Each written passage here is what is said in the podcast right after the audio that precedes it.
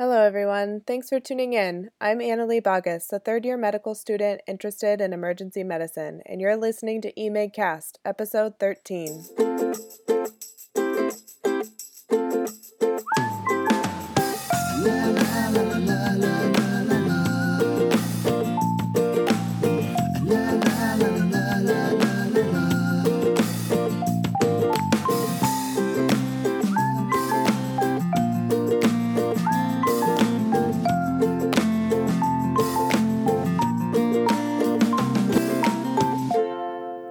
Today, we're covering a topic that I'm really excited about international emergency medicine and global health. International healthcare has always been something I've hoped to incorporate into my own career as a physician, so admittedly, much of this episode was to satisfy my own curiosities. We'll be talking with two ER physicians today that have had extensive experience in global health. First, we'll hear from Dr. Kate Douglas, a physician and fellowship director of international emergency medicine and global health at George Washington University. We'll be hearing about her training and international experience, focusing on education, sustainability, and the development of emergency medical systems abroad. Later on, we'll hear from Dr. Steve Andescavage, an emergency physician out of Lincoln City, Oregon, that has had experience with international disaster relief and education in many parts of the world, including India, Iran, Mumbai, and Kenya. So, without further ado, let's get to it. Welcome to eMedCast, Dr. Douglas. Thanks for being a part of the show. Awesome. I'm I'm super happy to be here. To get started, can you tell us a little bit about yourself and how global health plays a role in your career? Yeah, sure. So um, I am an attending physician at George Washington University in Washington, D.C., and I came to GW actually about 10 years ago now to do my fellowship in international emergency medicine. Did my fellowship here at GW I've stayed on as faculty and I've been the fellowship director in our International Emergency Medicine and Global Public Health Fellowship for the last, I guess, five or six years now. So obviously global health is really integrated in my own personal career in emergency medicine. I have participated in a lot of projects. It's one of the reasons I went into medicine in the first place. So it's pretty awesome that I found a way to be involved in global health and practice clinically as an emergency physician. Yeah, it sounds like you've really found the perfect balance in your career. Would you mind sharing with us a bit some of the projects that you've worked on or experiences that you've had as an international healthcare provider? Yeah, so I mean that is that's a big question. When I when I was in fellowship, virtually every trip is some kind of systems building, capacity building or educational partnership part of that is our mission in our global health division of GW. We really focus on sustainable interventions and educational capacity building. For example, we spent a couple of years doing an, a really cool project in Turkey where we were working with the local emergency physicians, the national EM group in Turkey, so the Emergency Medicine Association of Turkey, and we worked with them to build a training of trainers course that then delivered a curriculum to almost 2,500 general practitioners across the country of Turkey. I have worked in Ethiopia, I've worked in Peru, always working with kind of local, local emergency physicians usually, whether those people are just starting out in the pathway of EMED or they have, for example, like a specialty and maybe a small residency program, kind of working with people to really build capacity and develop systems for providing emergency care. More recently, we're really working on these programs in India. We see these um, education and training programs in India, there was no recognized specialty of emergency medicine in India, and there were very few education and training programs. And so now we have 10 programs across the country that are very much like residency programs, building, you know, education and training capacity. And we have 250 residents in those programs. So we spend a lot of time really working on making sure that education is really high quality, um, figuring out novel ways to deliver education, and make sure that it's appropriate for the local setting and the local environment. Yeah, it sounds like there's a lot of opportunities for educational programs abroad and ensuring that physicians are well trained in the acute care of patients in an emergency setting.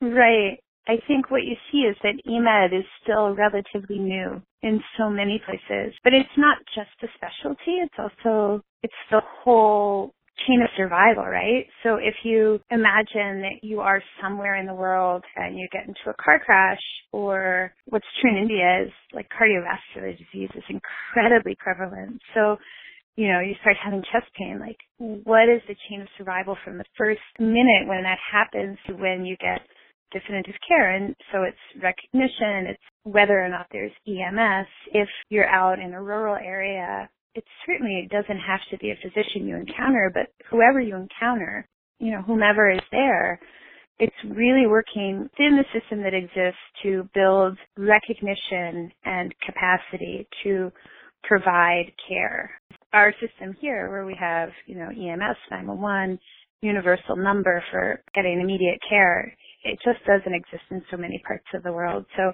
that's one, it's one part of what people are doing in international emergency medicine. There's so many other things that people are doing, which is one of the reasons the field is also so fascinating and super diverse.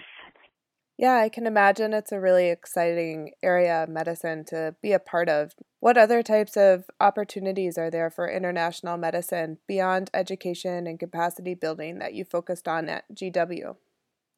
A lot of people are both starting and participating in fellowship programs. And so going back a little bit, the whole scope of what people can do in international emergency medicine, when you look at the different fellowship programs that are across the country, it really can show you that there's wide differentiation. We at GW, we tend to focus more on systems building and educational capacity building, but also within the knowledge set of international emergency medicine, you have a lot of people who are working on humanitarian aid, a lot of people who are working on refugee care, a lot of people who are, you know, doing more basic field level public health projects, looking at disease epidemiology and really basic public health type projects rather than this kind of educational EM capacity building. All of that really falls under the scope of international emergency medicine. And so the scope is super broad. Absolutely. It sounds like there's really a lot of flexibility and a lot of directions that you could take your career. Uh, what kind of skill sets or attributes do you think emergency medicine physicians specifically bring to the field of global health? You know, that's kind of a tricky question. I think one of the things that really attracts EM physicians is that we're trained kind of in a, a broad, a broad set of skills. So we're good at doing a lot of different things and we are trained to be flexible. And so the fact that we can care for pediatric patients, adult patients that we're trained to look at an undifferentiated patient and come to diagnosis and stabilization is one of the things that makes emergency physicians really well suited. You're going to be operating in cases where you don't have a lot of diagnostics. You know, the, the classic dilemma, like what if they actually have two things going on at the same time, like a traumatic injury and an MI or something like that. The fact that we're trained in the acute care of an undifferentiated patient is really, really helpful. We also have some flexibility now. You know, we have some flexibility in our career and our scheduling where we can figure out how to make some international pieces fit into the rest of our the rest of our lives. And in some ways it's a little easier for us than other subspecialties. Sure, it definitely sounds like the lifestyle of emergency medicine lends itself a bit better to being able to have other interests outside of the department.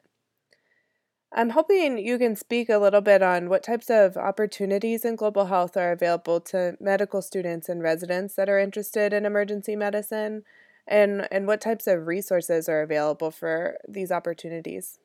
Yeah, so there are a lot of things that are available.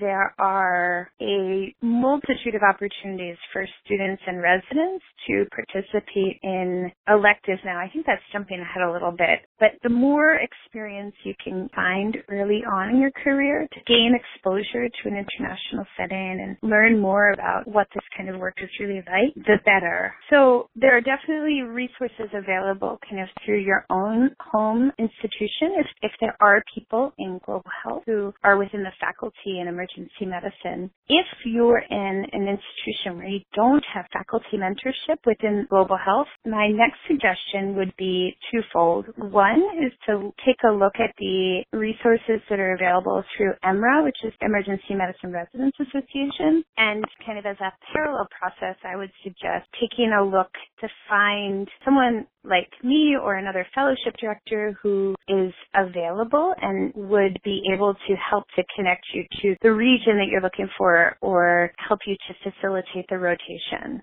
If you reach out to so many of the fellowship directors, those of us who are running the International Emergency Medicine and Global Public Health Fellowship, most of us will get back to a student who's looking to do a rotation if you want to do a rotation and you're reaching out to somebody, the more information you already have figured out, the better. Like, I would be interested in going to a Spanish speaking country, or I particularly want to go to a certain region for these specific reasons. Narrowing it down in that way will be helpful to then hook you up with the next person who's going to be able to help you identify your place you know, put a little bit of forethought into it and then reach out to one of the people in this kind of still very small and very organic community. Yeah, absolutely. Thank you. That's really, really great advice. I think one of the really special things about emergency medicine in particular is how willing everyone is to help medical students and to help guide with career advice. And it sounds like the international sector is really no different. So it's great to hear that such a small community is so open and so willing to help medical students and residents explore more of this field. Yeah, absolutely. Most places have at least one faculty member who has a has an interest in global health. But all that being said, we're still a very small community of people, and we're open, and we want to help people to find their right career pathways. And fourth year medical students, if you're interested in exploring this field, then take the time and go away and do something great. You know, do a great rotation, travel, because you learn the most by being out in the field. Absolutely. That's great advice. Um, I'm curious to kind of hear how, you know, beyond medical school residency and fellowship, how a physician with an interest in international healthcare incorporates that into their career as an emergency medicine physician. Most people who end up in academics in emergency medicine are now doing these fellowship programs. There are more than 30 available now across the country with different academic institutions. And then that will also open a lot of doors, whether you want to go on to work full time for an organization like MSF or Doctors Without Borders. And so some people want to go on to really work in that sector, in the humanitarian sector. Some people want to go on to work in community practice and spend a month or two doing international work a year. And there are people who have been able to figure out how to make that work even outside of the academic sector of emergency medicine. And then there's a large group of us who work in academics and emergency medicine and also work in global health. And most of us maintain a clinical practice and do clinical shifts at home and then we do intermittent travel to contribute and kind of continue working on whichever projects we have going on overseas.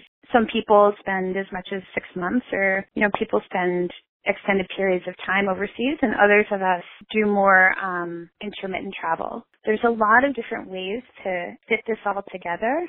And the more exposure you can have early on to different models, I think the more you can learn about what you want to do in the future. Yeah, absolutely. Well, thank you again so much for sitting down and talking with us today, Dr. Douglas. I think we got a lot of really great advice and um, covered a lot of information. So thank you so much for taking the time. All right, great. Thanks so much, Emily. All right, so that was a lot of really great information. Let's summarize some key points. So, as we talked about, international emergency medicine is a pretty new but really quickly expanding field with a lot of opportunities for medical students, residents, as well as fellows. And there's a lot of directions that you can take your career as an emergency medicine physician with a background in international healthcare. Training in emergency medicine specifically has many benefits in an international setting, such as having a broad scope of practice, training in the rapid assessment and diagnosis of undifferentiated patients, and having the ability to work as a part of a team.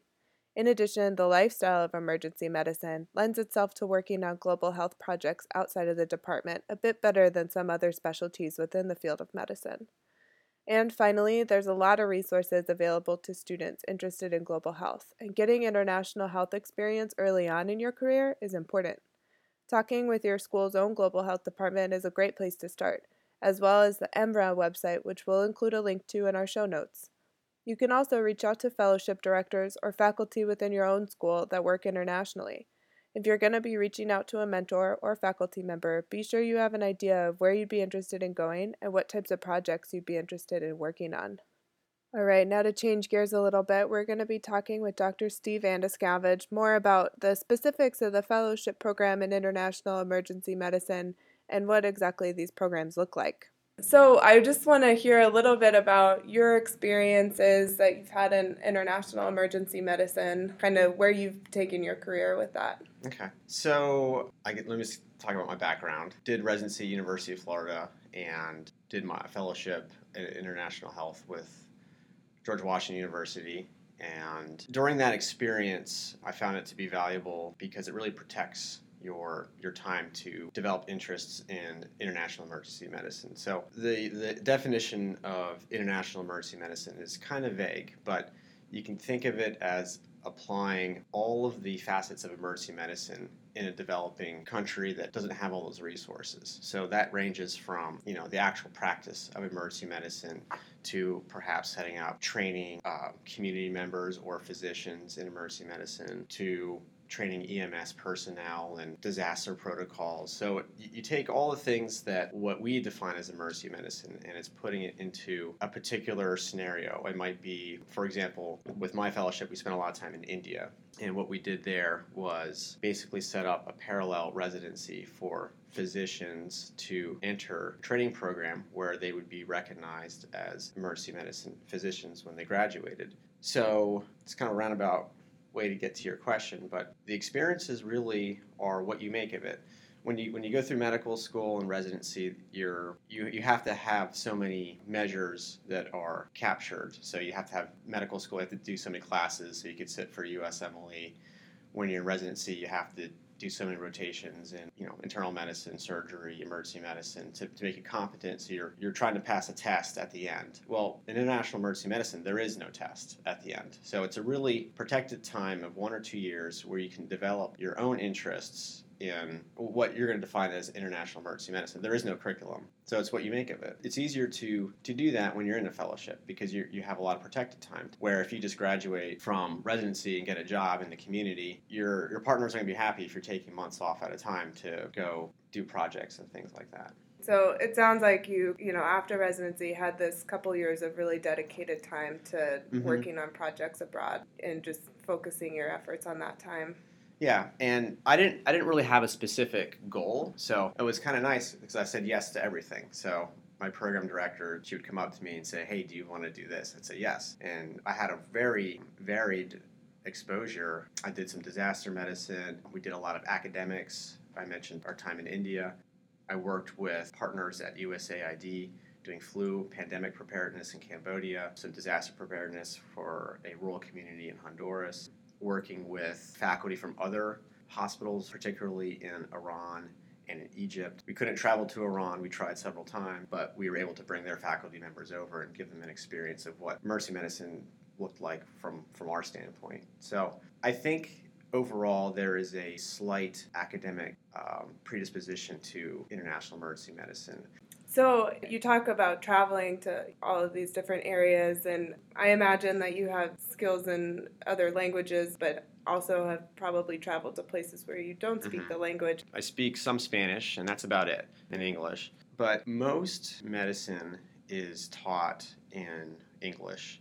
and uses English texts. And because that was a big concern. It's like, wow, I'm going to be going to India and teaching pediatric emergency medicine, but it was never really an issue from my conversations with Dr. Douglas and also hearing from you, it Mhm. sounds like a lot of the projects are based around education, you know, like you were mentioning disaster Mhm. preparedness, but also educating physicians and emergency Yeah. practices. Yeah, so that, that was kind of our slant at George Washington University. We really went on program development. And as I alluded to earlier, there, there is no curriculum for international emergency medicine. So some programs don't really do much of that at all, and they'll do more of humanitarian aid, conflict medicine, refugee medicine. So that that's kind of another area that I didn't have a whole lot of experience in, but certainly that that's encompassed in international emergency medicine, and that's that's totally different than what we were doing at George Washington University.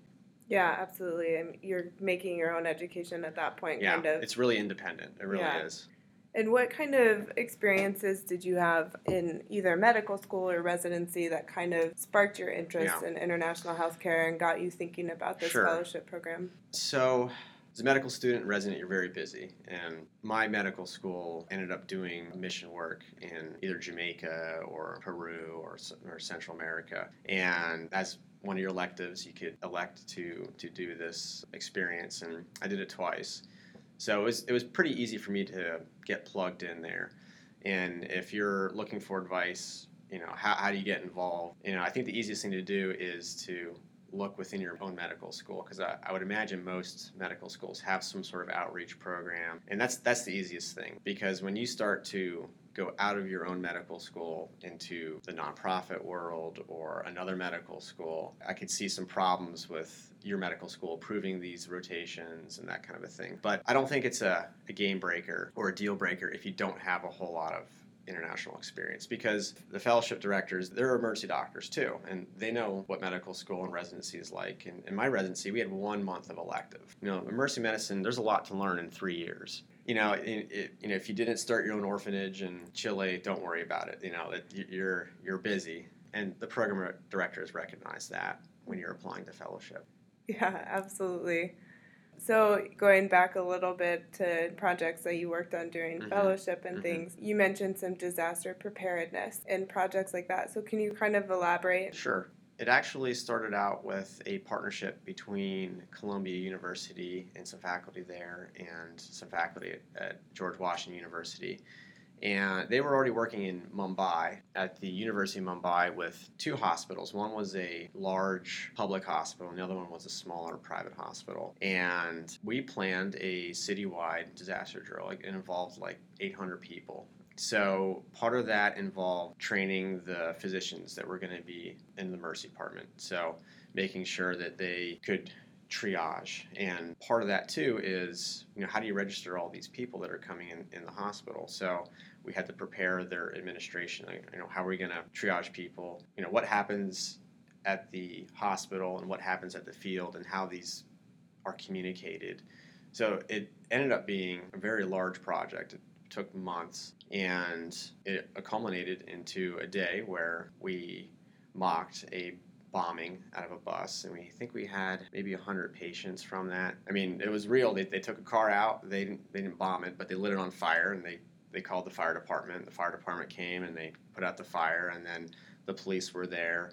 And then there were also some community activists that participate in these drills and, and they kind of helped organize and of course there was media which we wanted because that's part of the reality of, of a disaster. So you know how do you control the media? How do you get your ambulances in? How do you secure that nothing else is going to happen? So i was in the field for a little bit there and then i jumped on one of the ambulances and then it became like just an observer and just watching how the registration process went, how the triage process went. The physicians would do an exam. If something was critical, like a chest tube, they'd have to place a chest tube and, and just not say you did it. They'd, they'd say, you know, the nurse, go get me a chest tube. And because they want to make sure they had the supplies to do all these things. They'd even send people to, to the CAT scanner, and you know, no one got a CAT scan, but they just want to really test their systems, and they did pretty good. Yeah, it's quite quite a huge Yeah. project, and then really looking at it from all sides too. It's pretty fascinating. Like you mentioned, looking at the media aspect of it too, Yeah. and then the pre-hospital EMS. The media was crazy. I mean, that we they didn't have any control of it.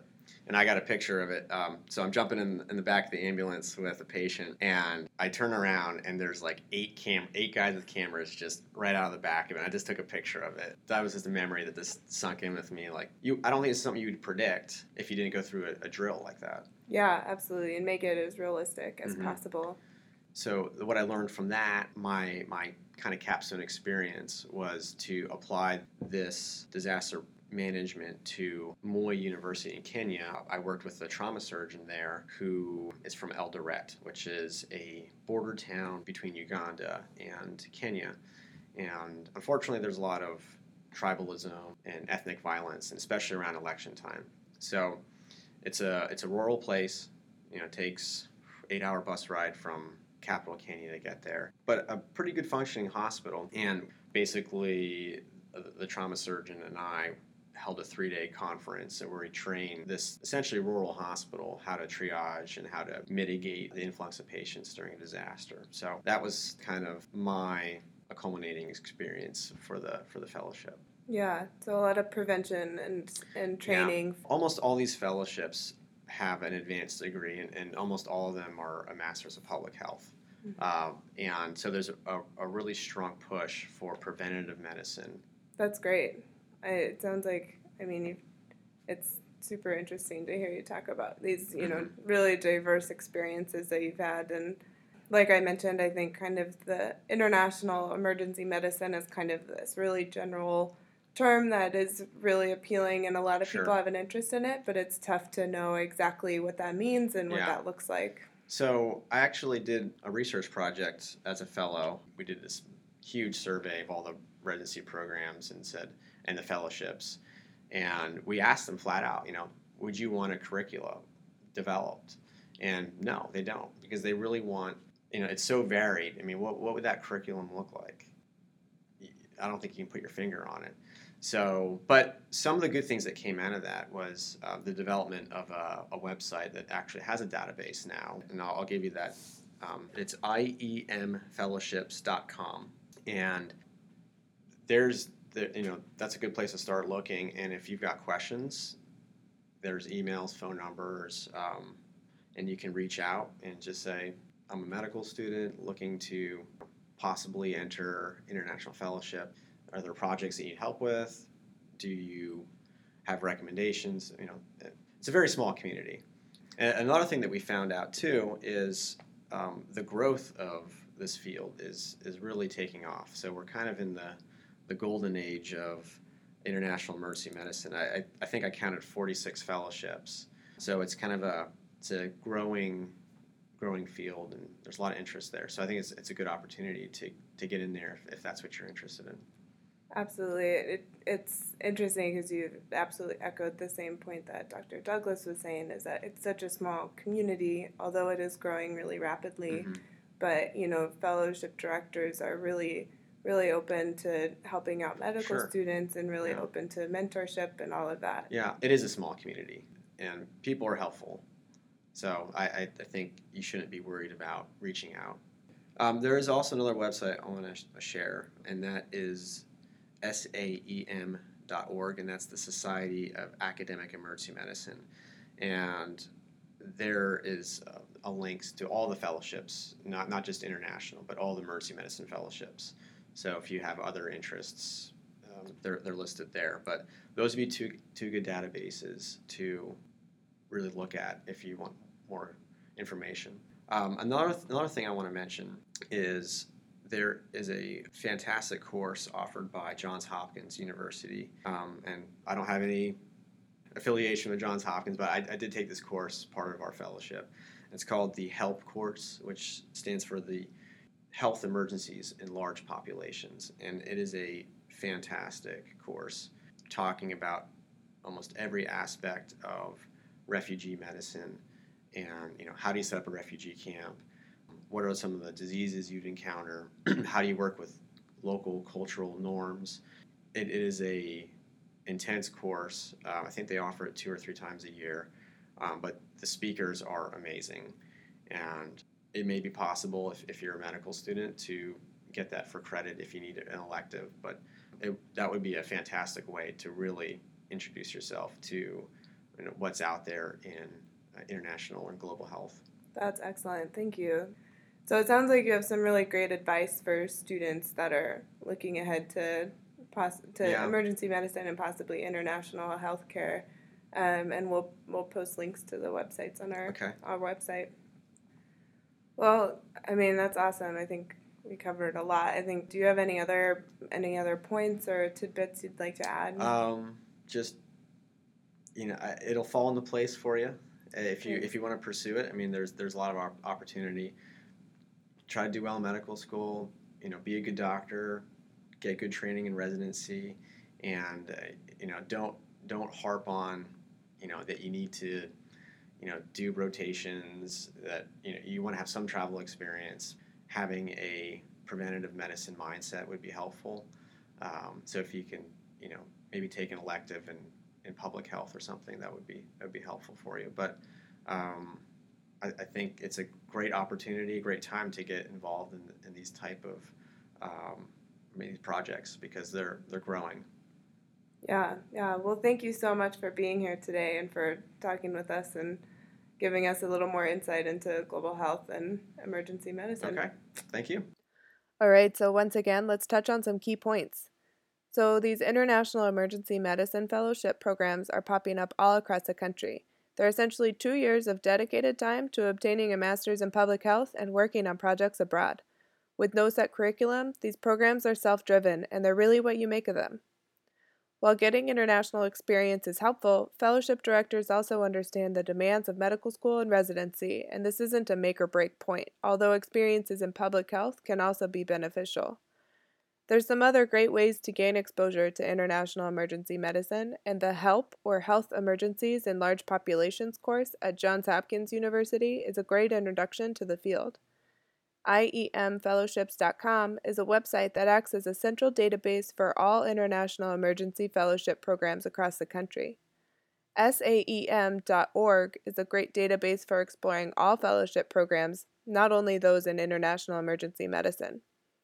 Once again, we'll be posting all of these links in our show notes on our website at emagcast.com. Well, that's it for us for the month of December. A huge thanks once again to Dr. Douglas and to Dr. Andiscavage. We'll be back after the new year, so be sure to tune in then. Thanks for listening to eMigcast. Dot com. This podcast represents only the views of its producers and does not represent the views of OHSU or any affiliated institutions. And while we make every effort to broadcast correct information, we're still learning, and we ask that our audiences keep in mind that medicine is a constantly changing science and art. This podcast was made possible by a grant from the Society for Academic Emergency Medicine, who we'd like to thank for their continuing support. We do not accept money from any other sources. Thanks again for listening, and we'll see you next time.